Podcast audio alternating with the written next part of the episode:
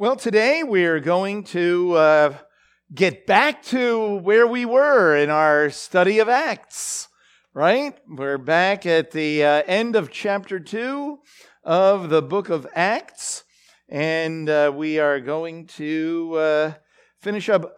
I kind of thought when I was planning this that I would get to the end of chapter 2 and then, you know, we'd have the whole uh, little hiatus and then uh, go to chapter 3. Uh, but uh, there was more to say about, there's always more to say, but there was more to say about the end of, uh, of, chapter, of, of chapter 2. Uh, and, uh, you know, as I begin here, I just want to say uh, again a big thank you. I'll say it, well, I won't, I'll be at the retreat next week, so I'll say it again in two weeks, but I'll say it today. I just very thankful for everyone you know, participating and helping uh, with the holidays. There's a lot that we do from during that like uh, two and a half week period. There's a lot that goes on here, and uh, takes a lot of hands in order to do it. Uh, and uh, so, thank you to everybody involved. I know some of you are here and some are not. So, I'll say it today, and, and I will uh, repeat it indeed again.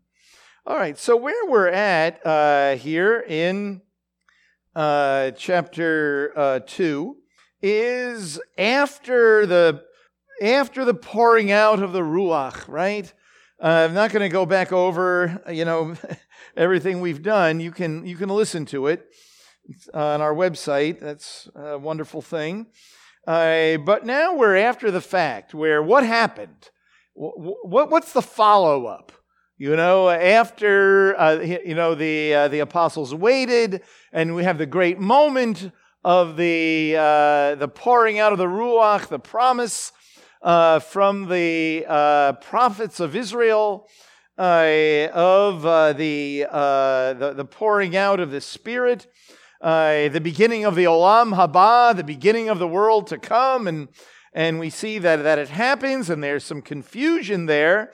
There is uh, miraculous things taking place.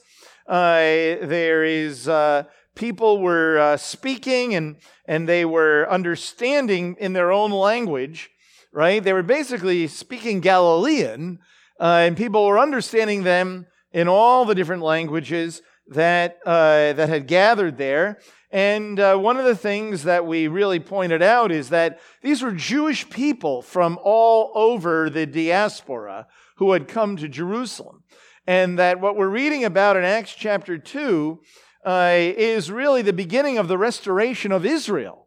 Uh, when we talk about the pouring out of the Holy Spirit, the restoration of Israel. And as the book of Acts unfolds, we see that it begins with the restoration of Jerusalem Jews, basically, uh, and people from the diaspora, of course. But then, uh, as a few chapters go by, there'll be an emphasis on Hellenistic Jews. And then there'll be the beginning of the emphasis on the Gentile world. Uh, and it's kind of interesting because you read in, uh, in chapter 1 that Yeshua himself told the disciples, you know, remember what they asked him? They said, Now are you going to restore the kingdom to Israel? Which was a valid and good question uh, uh, because that's what's supposed to happen. with all of this. And he says, uh, you know, it's not for you to know uh, exactly when that's going to happen, but your responsibility is to be a witness in Jerusalem, Judea, Samaria, and to the remotest part of the earth. And we see as a model, and Luke writes very much this way uh, in a lot of ways. He writes uh, like a, a, model or, uh, or a paradigm. Uh, it's like a microcosm of the big picture. So we see Jerusalem, Judea, Samaria, and the remotest part of the earth, so to speak, uh, when Paul goes on his uh, travels, you know, in, in much of the book of uh, Acts, right? Okay. Uh, and then, of course, uh, Peter gets up to speak and he gives this speech where he uh, quotes a lot of scripture. What's interesting is that he doesn't spend a lot of time elaborating on it, he quotes it. Uh, and uh, he basically is explaining uh, what has taken place. That this is what Joel was talking about in the, the pouring out of the Spirit of, of like in those days, you know, in the days of the Messiah, in the in the world to come, uh, uh, the uh, in, in, in the days when Israel will be restored, and you read it in most of the prophets, toward the end of most of the prophets. But he quotes uh, Joel chapter two, beginning in verse twenty-eight, uh, and then, interestingly enough, he quotes passages from the Psalms that describe uh, uh, the coming of the Messiah as the King of Israel. And so he's making the point that the King of Israel has come, the, the descendant of David, the one who sits on the throne. He's the one who has come, like from Psalm 110 and, and Psalm 16. Uh, and, and so he has come, the king has come, and he's poured out his spirit. Uh, and that is what has taken place. Uh, and of course, he's making the, the point that, that the one who was crucified is the one who was raised from the dead who's still alive, right? Uh, and so uh, we read when he's all done, uh, it says in verse 37 of chapter 2 Now, when they heard this, they were pierced to the heart. Remember, we talked about this. What were they pierced to the heart about? He didn't uh, give some kind of like, you wicked sinners, repent, and, you know, and that, like, oh, we're pierced to the heart because of our sins. No, I suggested to us that they were pierced to their heart because they realized the great sin of all is that they had rejected Yeshua when he, when he came and they uh, crucified, they sent him to Pilate to be killed right? To, uh, you know, to, to die. Uh, they wanted basically to get rid of him. That's the testimony that we read about in, in the Gospels. And now they realize they were wrong and that he really is the Messiah. And that even their decision and even Pilate's decision is overcome by God who raises him from the dead. And he's alive and he really is the, the messianic king. And so they were, they were wrong. And remember, we related that to passages uh, in the prophets like Isaiah chapter 53 and Zechariah chapter 12, which describe the testimony of Jewish people at the end who recognize who the Messiah is. Uh, and, and that we had been wrong. And, and uh, we know that most of our people, most of the Jewish community, is wrong about who Yeshua is. And the day is going to come when Israel will recognize him whom they, whom they have pierced and, and uh, will recognize that he, that he suffered indeed for our sins and, and not, not his own. And uh, today, that's what we recognize. And certainly that is the testimony of just of every Jewish believer I know.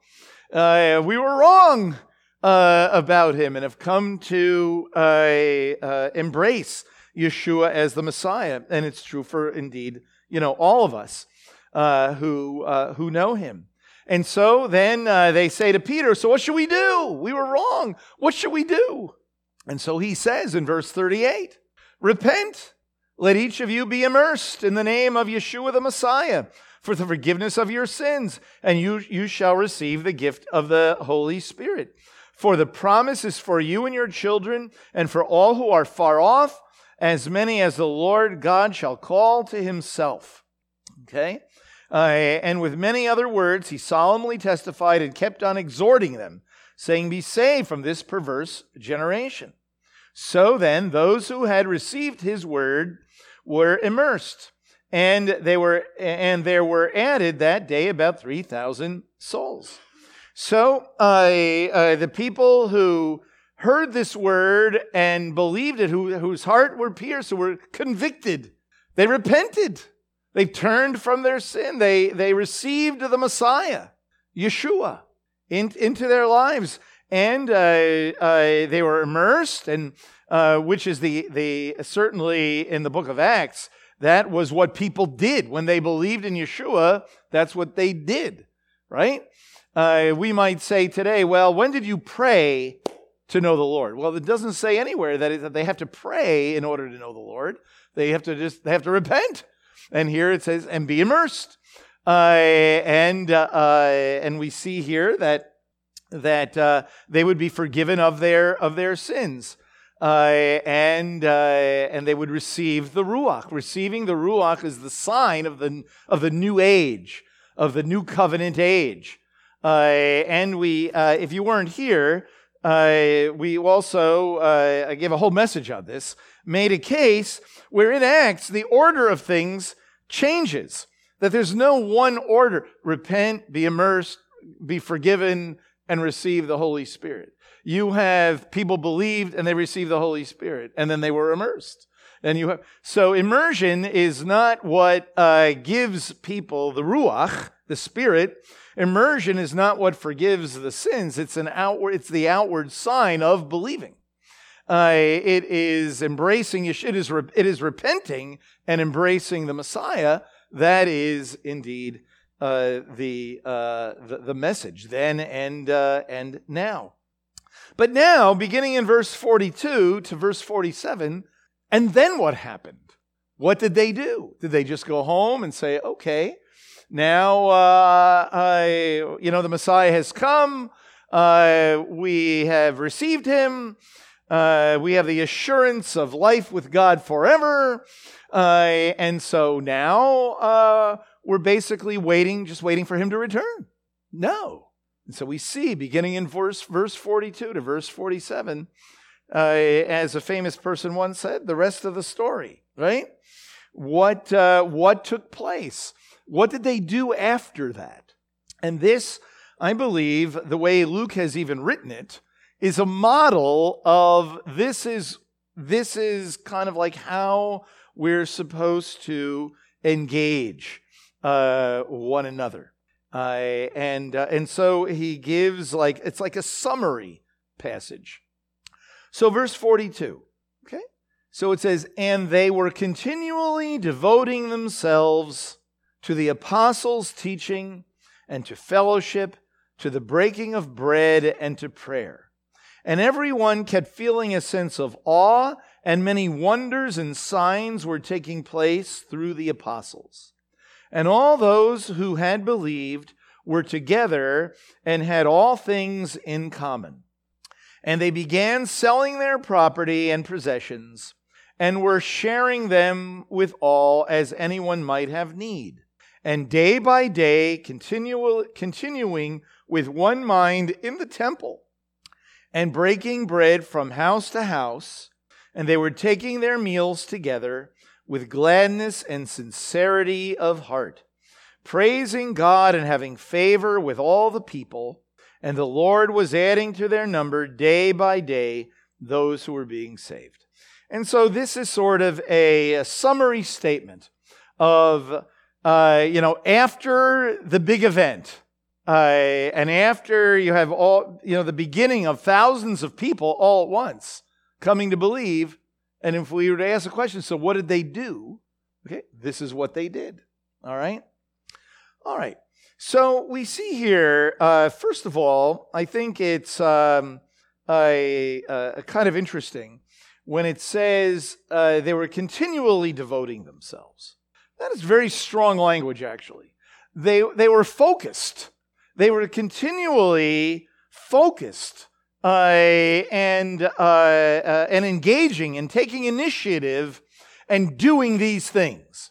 It wasn't kind of like these were things that were going on and people were, you know, either casually involved, uh, they attended once in a while, uh, or, or anything like that. No uh, it, it basically is saying that this is what they were engaging in continuously and devoting themselves.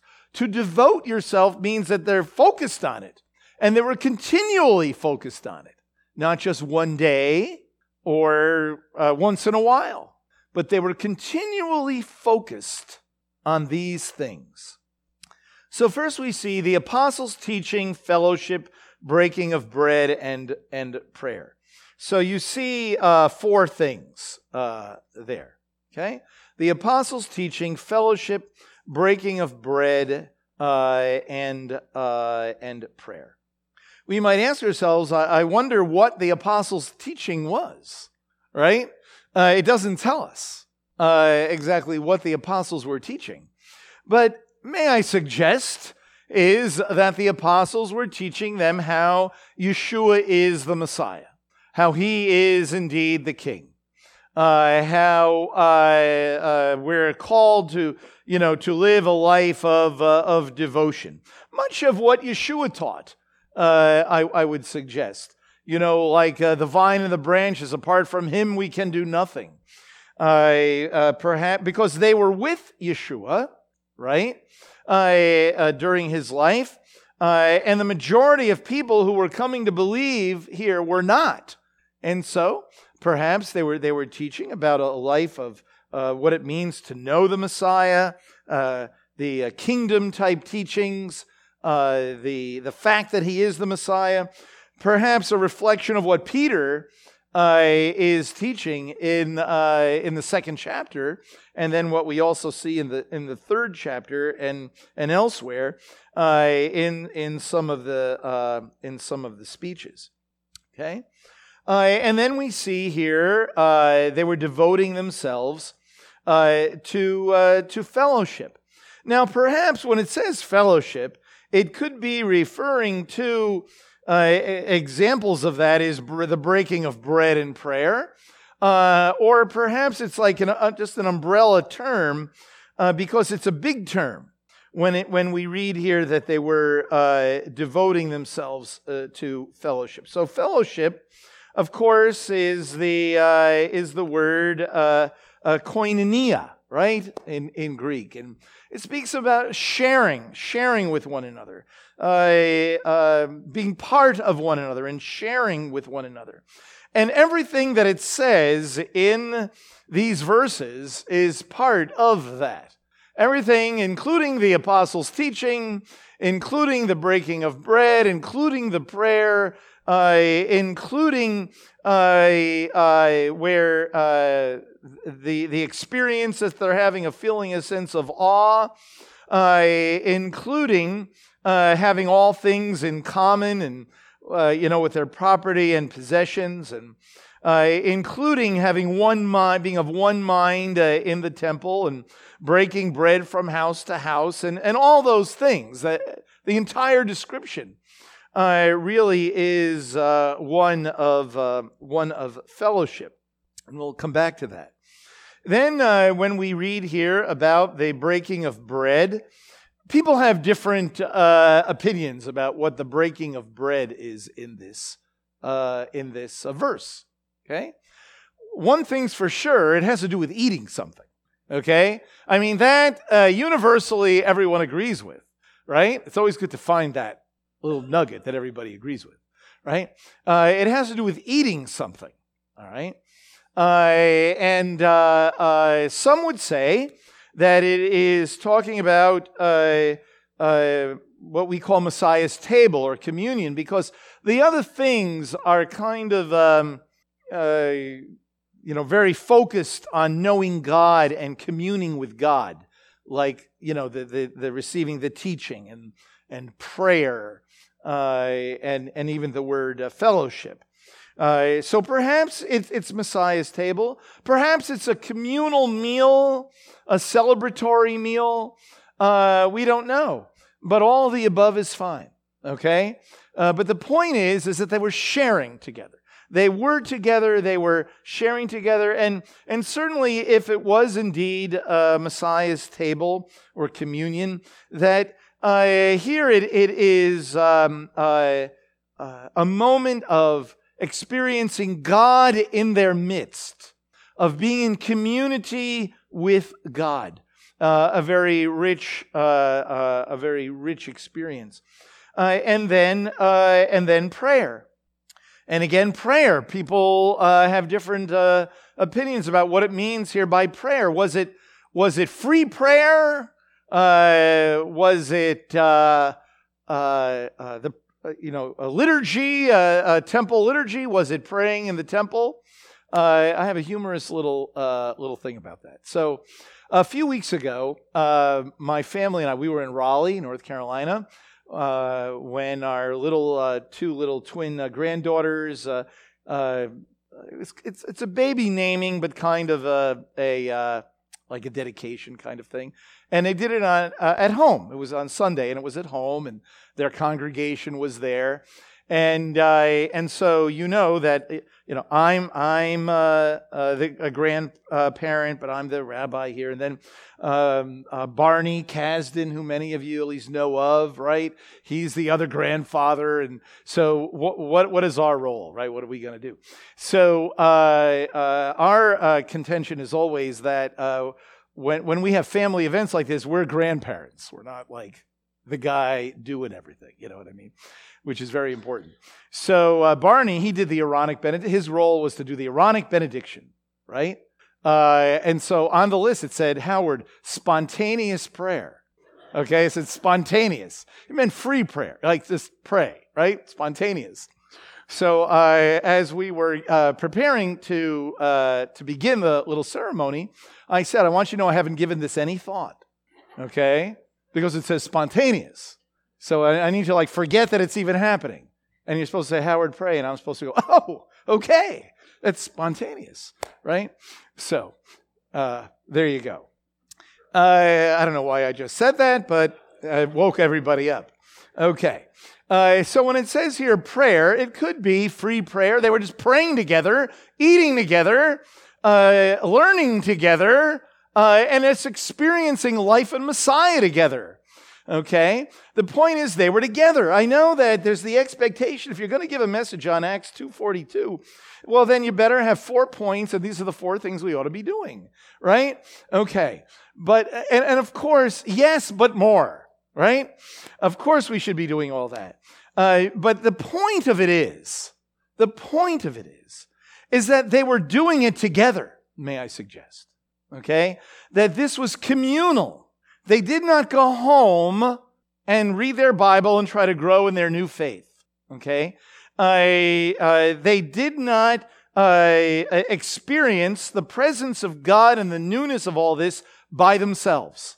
And that is the major thrust of verse 42 to 47 is that there is, there is this new sense of community, this new sense of community.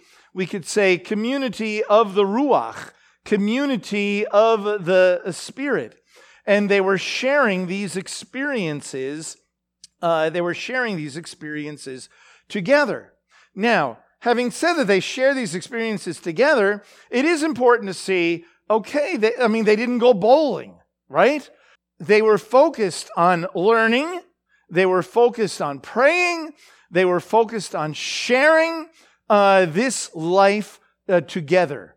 And the combination of all of this is what energized them and caused them uh, uh to, to grow. Okay? Uh, so there's a few things uh, that, that, we need to, that we need to say to this. And, and the first thing is this issue of uh, they did it all together. Okay, they uh, they experienced it uh, uh together. We live in a world uh, that uh, is very individualistic, right? It's our culture, but now it's like on steroids, right? Now, not only are we individualistic, but we're very isolated in the way that we experience things, right?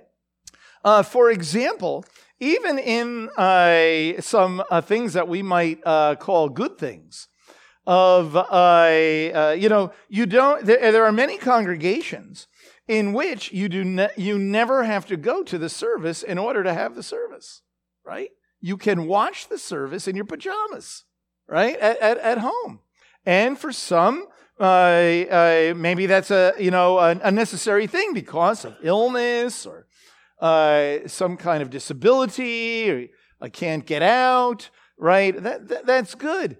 But uh, for many, it's just, well, I don't need to go, right?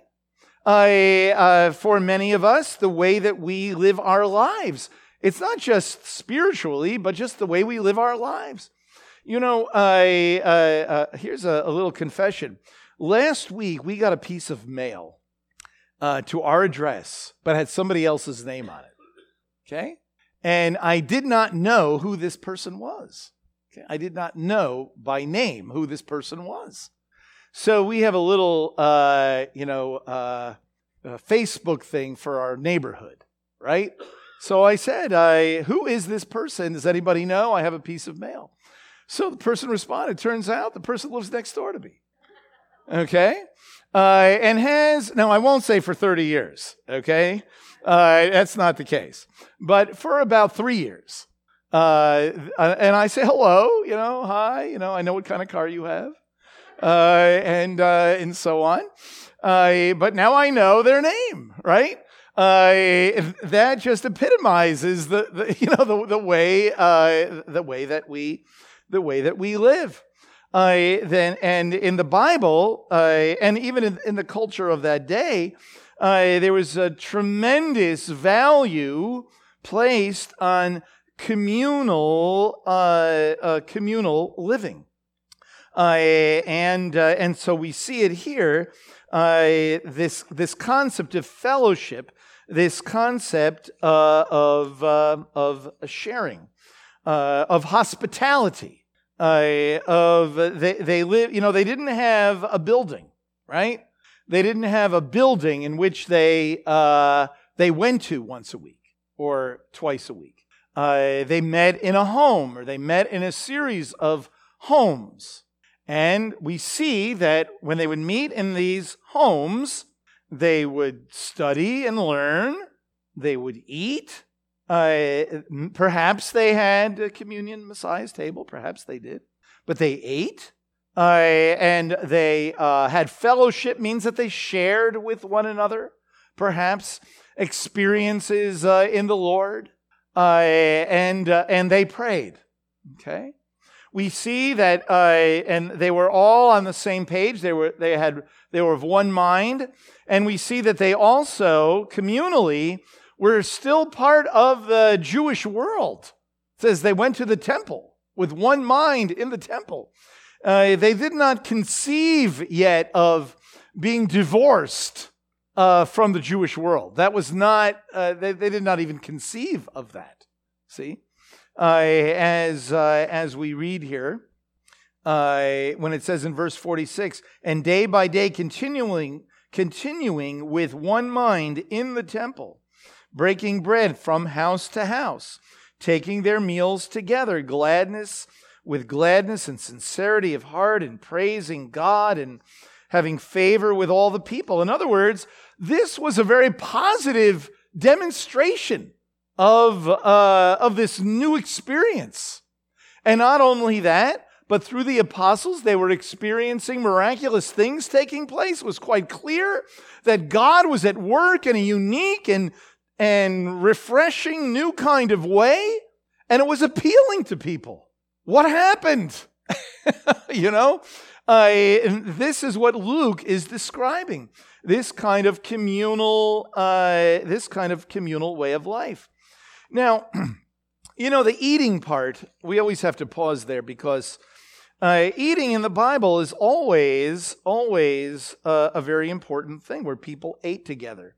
And we have talked at other times uh, about the, the covenantal meals that we read about in the, in the Tanakh.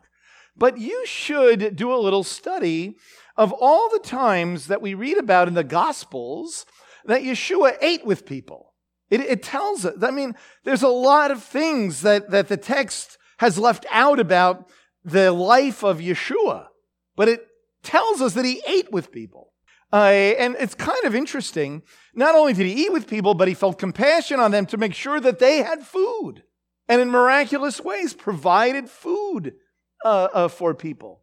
Food in the ancient world of eating together was a, was a, a major a relational experience. It wasn't just grabbing a burger someplace, you know? It was a, it was a major covenantal, relational uh, uh, kind of uh, kind of thing. And you know, uh, you know how you can read a passage and never really uh, focus on it, and then one day it goes, "Wow, that's kind of interesting." So you know, in Luke chapter seven, there's a particular place in verse uh, thirty-four Okay. In verse 33 and 34. And it's about eating. and the and people's perception of uh, of John and Yeshua eating. In verse 33 of John 7, it says, For John the Baptist has come eating, oh, eating no bread and drinking no wine, and you say he has a demon. The Son of Man has come eating and drinking, and you say, Behold, a gluttonous man and a drunkard, a friend of tax gatherers and sinners. What's interesting about that is, is that he must have spent a lot of time eating and drinking with people. That, that he would be called gluttonous and a drunkard. It must have been known that he eats and drinks with people. So Yeshua, and, and you probably can think of, of, uh, of different passages where he eats and drinks uh, with uh, people, right? In Luke uh, 15, we see this great uh, accusation placed upon Yeshua. Both the Pharisees and the scribes began to grumble, saying, This man receives sinners and eats with them. Eats with them. So Yeshua spent a lot of time eating and drinking with people, uh, in his discourse with them, in talking to them, in uh, getting to know them, in uh, uh sharing the gospel, you know, talking about himself, telling them uh, the, the truth. And then we don't have time to look at it, but in the short period of time that you read the narrative about Yeshua's resurrection, look at all the times that it says he ate with people and even made food for others. Okay? So it's very interesting. Uh, the, the emphasis uh, there on, uh, on hospitality. On hospitality. So you have a number of different things that the text says that they did uh, that they did together, right? Uh, whether it's experiencing uh, miracul- the miraculous, uh, or praying, or going to the temple together, studying together, uh, eating together, uh, and then you have this issue of property and possessions that it says uh, and all those who believed were together. Okay, see, isn't that important? Just that little phrase. And all those who had believed were together and had all things in common. And they began selling their property and possessions and were sharing them with all as anyone might have need. So, what Luke is doing is he is describing what real community, what real spirit community is what it means to really be in a community, to be uh, in uh, the body uh, of a Messiah. Uh, and so it's important that we understand this concept. Uh, is it just simply that uh, they, they believed the same thing about the Messiah? And so, because they believed the same thing, they had something to talk about. and so they met together. Uh, well, that's part of it. Uh, but there's a, there was a spiritual event that took place that bound them together. And that was the pouring out of the Ruach. When the Spirit of God was poured out, all who embraced Yeshua receive the Spirit. And we receive not a different Spirit, but we enter into the realm of the Ruach, in the realm of, of Yeshua. And so it's, it's really more like this, and we'll turn to First John, and we're going to see this right now. That when I came to believe in August of 1976, it wasn't so much that, okay, uh, uh, the Spirit came into me, came into me. Well, that's true. It was much more so that I entered the realm of the Ruach, where all other Messiah followers are, that we are one in Him, right? For example, in First Corinthians, actually, we're going to go to a number of different places. In First Corinthians, chapter 12, in First Corinthians, chapter 12, we read, For by one Spirit we, will, we were all immersed into one body Whether Jews or Greeks, slave or free, we were all made to drink of one spirit. Okay? So while my experience, my own personal experience, and the experience of anybody, is I've received the, the, the Holy Spirit, what has taken, what has actually taken place is, is that I have been immersed into something. Into, I have been immersed via the Holy Spirit. This is good theology here. I have been immersed via the Holy Spirit into the body of Messiah. That's how this works. Okay? So, in other words, when I receive the Ruach, the Holy Spirit, when I come to faith, I, yes, now I'm like tethered in, I'm brought in. I've received the Ruach, who is the vehicle of bringing me into, immersing me into the body of Messiah. Okay?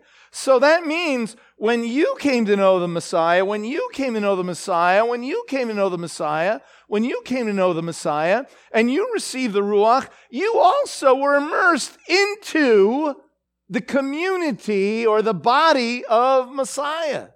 And so organically, we are connected to one another in Messiah. Okay? Do you understand what I'm saying? In other words, by spiritual nature, we are connected to one another. It's, it's a spiritual thing that has taken place. That's why the only people that can have fellowship together are Messiah followers. You can be friends with people, you can be married to people, you can have children, you can have parents, but the only people you have fellowship with are other Messiah followers because by definition, it means being in the body of Messiah. And that is why, and I've had this experience, and maybe you have too, where you're part of a community of believers and you love this community, and then you move away. And you say to you, what do you say? I'll never find anybody or any place like this ever again. And then you go somewhere and you find a community of Messiah followers and you come to realize they have different faces and different personalities. But you know what? I have. I have. Why? Because it's the same Ruach, the same spiritual body of Messiah that, we, that we're part of. And so we are organically connect every Messiah follow, every believer, regardless of city, town, ethnic group, whatever it is, we are connected. Now, we need to recognize that, but that doesn't mean we have lots of you know, our, we have to throw away our physical body or our ethnicity or any of that. We know, of course, that that's not the case, right? Some people would say that. Some people would say that. That we're like nothings now. You know, we, we have no, uh, you know, our identity, yes, is in Messiah Yeshua. But that, see, that's what that means. Our identity is in Him because that's where we live. That's where we dwell. It's where, it's who we are. But the glorious thing is we still have our ethnicity and, and, and all of that. Okay? So in First John chapter 1, when you read these words, uh, well, I'm just going to have to start from the beginning. Okay. Uh, verse 1 of chapter 1. What was from the beginning, what we have heard, what we have seen with our eyes, what we beheld with our hands, handled concerning the word of life, and the life was manifested, and we have seen and bear witness and proclaim to you the eternal life which was with the Father and was manifested to us. What we have seen and heard, we proclaim to you. You understand? In the first, what's his point, right? We've seen him. We've, we've been there. He's manifested, real, you know? Okay. But then he says, What we have seen and we heard, we proclaim to you that you also may have fellowship with us.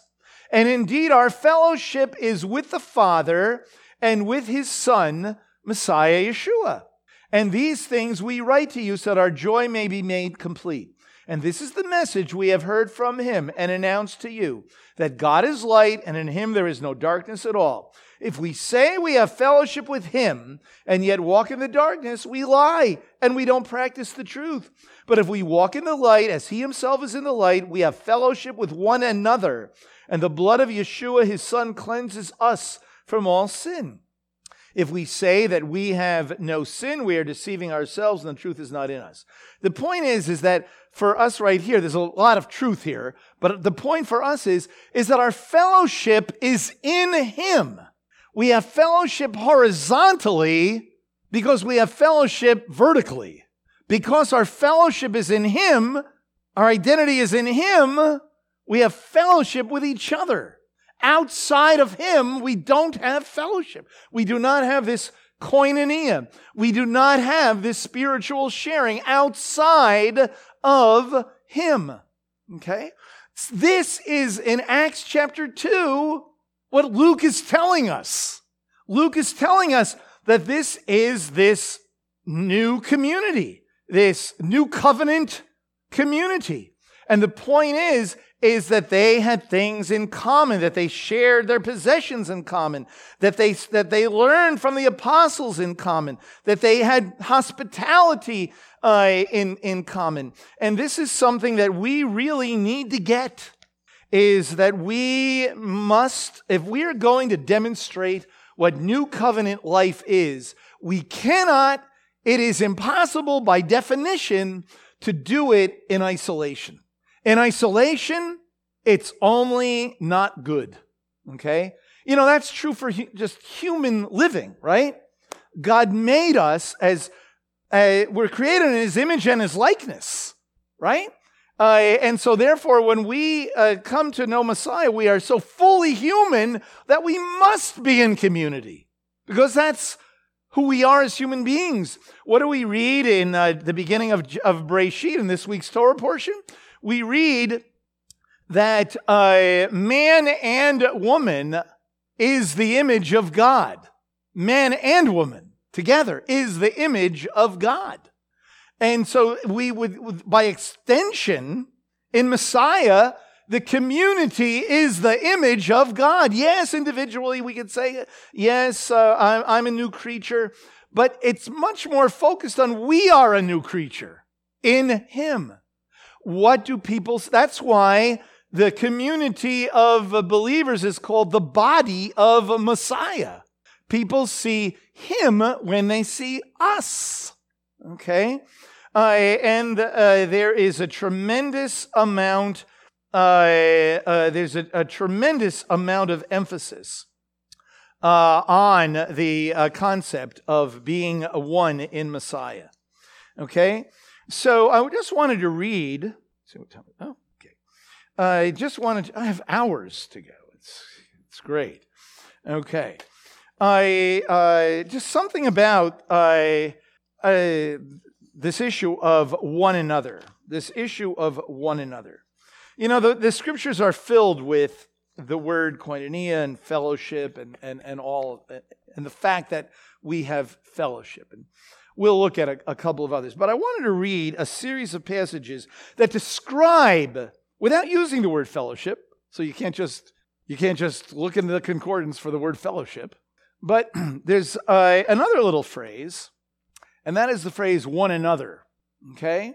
And there's a tremendous amount of emphasis in the Brit Hadashah, the New Covenant Scriptures, about affecting one another. Uh, let me just say this the Torah, the Torah is all about, right? Loving God and loving others, right? Loving God uh, and uh, love your neighbor as yourself, right? You have to have a neighbor to love your neighbor as yourself, all right? I, I think of all of the ethical and moral passages in the Torah. They all have to do with affecting other people, right? And by the way, that in the Jewish world, there is no concept of spirituality uh, individually. It doesn't exist. You can't even have a worship service in the Jewish community unless you have at least 10 uh, men over the age of 13. You know, it, so if, if there's like five, you go home. Or you, you do what everybody else. You go out for uh, breakfast or something, right? I, uh, and that's very important. And there's also, also an issue of the, you have to have a certain kind of people there, but that's another story. But, but you have to have so many, so many people, right? Uh, communal prayer. Very little emphasis. Now, is this a good thing? You know, I'm just pointing it out.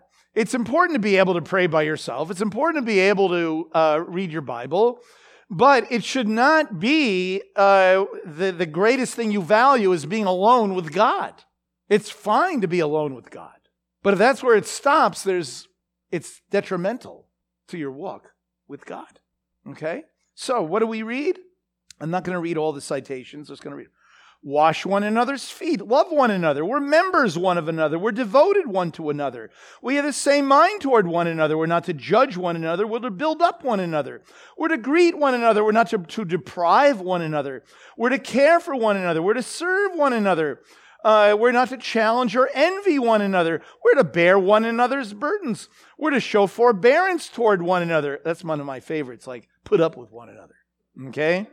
Uh, be tender-hearted toward one another. Forgive one another. Be subject to one another. Regard one another as more important than yourself. Do not lie to one another. Bear with one another. Forgive one another. Uh, another one there. Increase in love for one another. Comfort one another. Encourage one another. Build up one another. Uh, seek that which is good for uh, one another. As I continue, stimulate one another to love God and do good deeds. Do not speak against one another. Do not complain against one another. Confess your sins one another. Pray for one another. Fervently love one another from the heart. Be hospitable toward uh, one another without complaint. Clothe yourself with humility toward uh, one another. So, and th- then there's more. Okay. So the, the point is, is that we are called to be this new covenant organic spirit community with one another. Okay? So, how do we do that? Well, it's important that we, uh, we recognize that as a, as a community, as a spiritual community, first we need to be doing the things that it says in Acts chapter 2. We need to be doing those things. So, uh, you know, in our membership meetings, we have this little section uh, about what's the difference between like uh, using the word fellowship as a definition of a group of people that get together and uh, and a spiritual community. Okay, so you can have like a skiing fellowship, right? Where the thing you do, you're, you're brothers and sisters in Messiah, and you're kind of like friends, and you like to go skiing. All right, go for it, right? Or the uh, the chess fellowship, or the uh, music fellowship or the whatever, whatever it might be. But you see, a congregation, if, if you're going to be part of a spiritual community, you need to be providing, or we need to be providing, first we'll call them learning opportunities, communal learning opportunities, right? Where do I begin? Right? Right. Uh, communal learning opportunities? Well, there is the service, of course. There is the Torah study. There is the nine o'clock chavurah. There's Tuesday night. There's Wednesday morning. Uh, and uh, not leaving out the youth, there's junior congregation, there's Hebrew school, uh, and other assorted events, you know, middlers, teens, and all that. And then on top of it, unbelievably, there is the non programmed organic getting together to study together. Has anybody ever done that? Right? Of course you have. Meeting at uh, the coffee shop here or there at somebody's home and opening up the scriptures together, right? You know, once in a while when I meet with somebody, I, uh, sometimes if I just get in the mood, I'll take a pic, I'll take a, a, a picture, a, a picture of the two of us, and I'll post it on Facebook and I'll say, "Oh, look, a brotherhood meeting has taken place," right? Uh, why? It's non programmed, uh, and it's just two brothers in the body of Messiah and in this local community of Messiah getting together and sharing, uh, sharing words, you know, where we're at with the Lord. We pray, eat something, and study the Bible. We got the whole thing, right? So, but as a community, we do provide learning opportunities uh, opportunities uh, uh, and other kinds now of fellowship opportunities.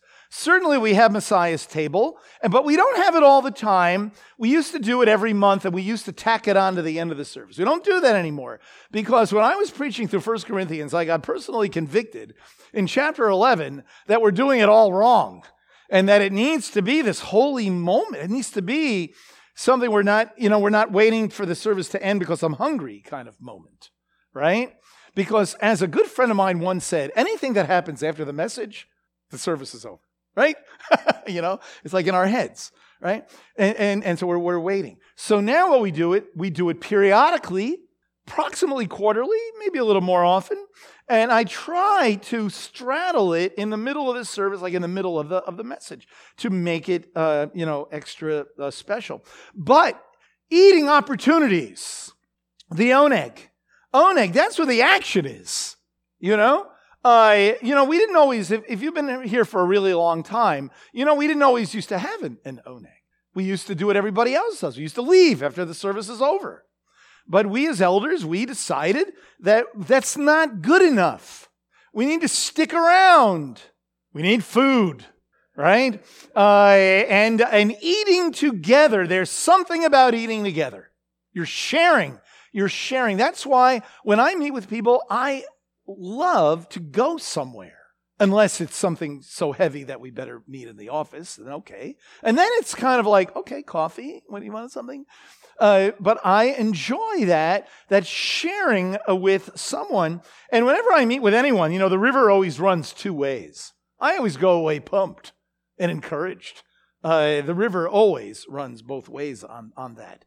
Uh, and, uh, and, and so we, we provide eating opportunities. But here's a challenge for us. Wouldn't it be great if we were all more hospitable?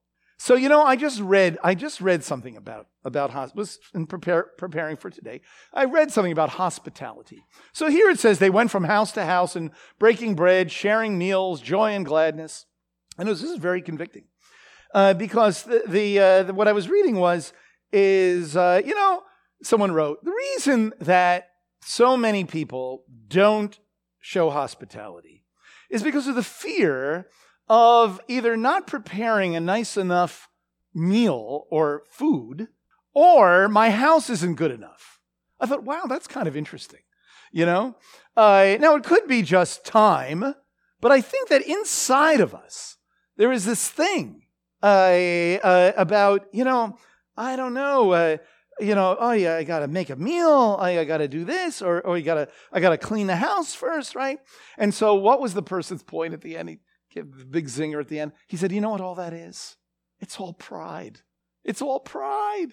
Don't worry about the food. Don't worry about, it, you know, if someone's going to come over to your house uh, and, you're, and you're having this time of fellowship and they're going to walk away thinking, boy, you know, did see the color of that carpet? Does, you know, what? Uh, then you got other problems, right? Then you got other problems, right? So I thought, wow, that's really good. That the goal is community. The goal is the fellowship. And I know, I know, in other cultures, in other parts of the world, it is the norm, the absolute norm. But in our world, where we live here, it is not the norm. I don't even know my neighbor's name until the other day, right? That came as a result of an error in mail, you know? Uh, and so, how convicting is that? We need to be more like that. We need to fan the flames of hospitality and and uh, uh, you know and hospitality uh, experiences. We try to do it communally, and and also you know many of us meet with people and and and all of that, and that's okay too. Okay, as meeting with people, sharing a meal together, uh, and notice it says with joy and gladness, joy and gladness. Sometimes we get the idea that if we're going to have this koinonia, it needs to be like I need to reveal the worst part of myself to you, you know, so that I'm accountable. Uh, and then we're, we're going to cry and weep over it. And, or, no, no, well, that may be, but that hopefully is not all the time right? Hopefully you get together and you share. You share things that are encouraging and, and good about what God has done in your life. Or what have you read lately? Hey, let's read Psalm 103. How can you not have a smile on your face after you read Psalm 103? Bless the Lord, all my soul, and all that is in all that is within me. Bless his holy name. He's done this, he's done this, he's done this. All right, amen, you know? Uh, and so this uh, sharing Uh, and, and, and really, what they're doing, when you add it all up, you know what they're doing? They're worshiping. They're worshiping together. Okay? So here, when we talk about worship, like worship opportunities, buckle your seatbelt. Worship doesn't equal singing. Did you hear what I just said? Okay. Now get up the floor. Okay. Worship does not equal singing. How was the worship? You know what that really means to most people? The temperature in the room was good. The, the, it didn't go too long, and the songs were kind of nice, and I knew the words. You, you know? I, how was the worship? No, it's not about how was the worship service. Did it meet my needs? Right? But what is worship? Do you know that in the Tanakh, there's two words, basically, two words. Someone's going to find a third, I know. But I'm telling you, there's basically two words. The predominant word is bow down. Okay? The predominant word is bow. Okay? And you know what the other word is? Serve. Avodah. Shakach and avodah. To bow down and to serve. Wow. You know, isn't that amazing? And in the Brit Chadashah, in the New Covenant, believe it or not, whoops, you have also, there we go. You got it now. All right. We have uh, to serve, right? Uh, also, and, and to revere, and to revere, right? So, how important is that? Do you know that here, when, when we're talking about, you know, they gave their possessions to uh, one another, you know, they collected one another. When we have our tzedakah box, we're worshiping. Do you know that when we give, we're worshiping? It's an, it's an aspect of worship because we're giving toward the work of God, right? Serving, avodah, giving, okay? When we uh, attend the service, we're worshiping. When we are having real fellowship together, sharing a meal and, and talking about the great things of God, we're worshiping. When we are having fellowship, when we are praying, when we are um, eating, when we are giving, when we are hopefully living 24 7 in the Lord, we are worshiping. Worshiping at work, worshiping at home, you know, just in the way that we carry ourselves. And how important is it to understand it that way? And in a way, that is what Luke is saying uh, in, this, uh, in this passage. And so, may we recognize uh, there's certainly, uh, you know, we could talk about all these different aspects a lot. Uh, but it is important that we see ourselves as an organic spiritual community. And that is our motivation for all the things we do together our giving, our sharing, uh, our teaching, our leading, our receiving, our eating, all of it is because of this organic spiritual unity. And that is what builds up the body. And by the way, that's what people see. It means that the way that we interact together. When, when, when we're offended and we forgive, we are worshiping.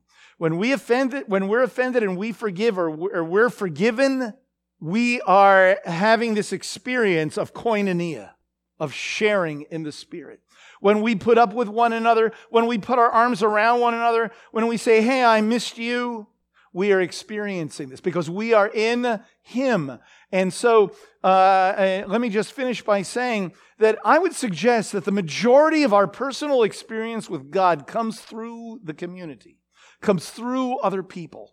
Okay? How do we feel accepted? We feel accepted by God through the acceptance of God's people. How do we feel forgiven by God? When we're forgiven by other people. How do we feel, uh, you know, uh, uh, uh any of the aspects of, the, of relating to God, being close to God, being intimate with God in a community? Okay? Uh, and, uh, and so, therefore, what does it say at the very end? It says, And the Lord was adding to their number day by day those who are being saved. And so, may I suggest to us that when we demonstrate this kind of uh, of after you know uh, after the great moment, this kind of life, this kind of messianic life, this kind of messianic uh, unity, come community uh, together, it becomes very attractive and people desire what is different. We are giving, hopefully, this world, this community, an alternative way of life. Dare I say, an alternative lifestyle to this world. This world of isolation, this world of alienation, this world of uh, hatred, of self centeredness, of selfishness. Uh, we are saying here is a real alternative. And uh, may uh, that be true of us. And may God add indeed to our numbers daily, not for numbers, but because of and in testimony. So let's pray. Lord uh, God, uh, uh, thank you, uh, Lord, that 2,000 years later we are in you. And Lord, I pray, God, that in all these ways, whether it be the demonstration of uh, the miraculous, whether it be in uh, sharing uh, uh our possessions, whether it be uh, in sharing our spiritual growth and learning opportunities and worship opportunities and, and just interacting in, in healthy spiritual ways together, Lord. God, may we testify of your reality in this world. And God, we pray that our goal would not to be like everything in this world, but that we could therefore, as with one big voice, speak into this world. And God, we thank you for the Ruach. We thank you that we are living in days of new covenant reality. And we thank you and we praise you in Yeshua's name.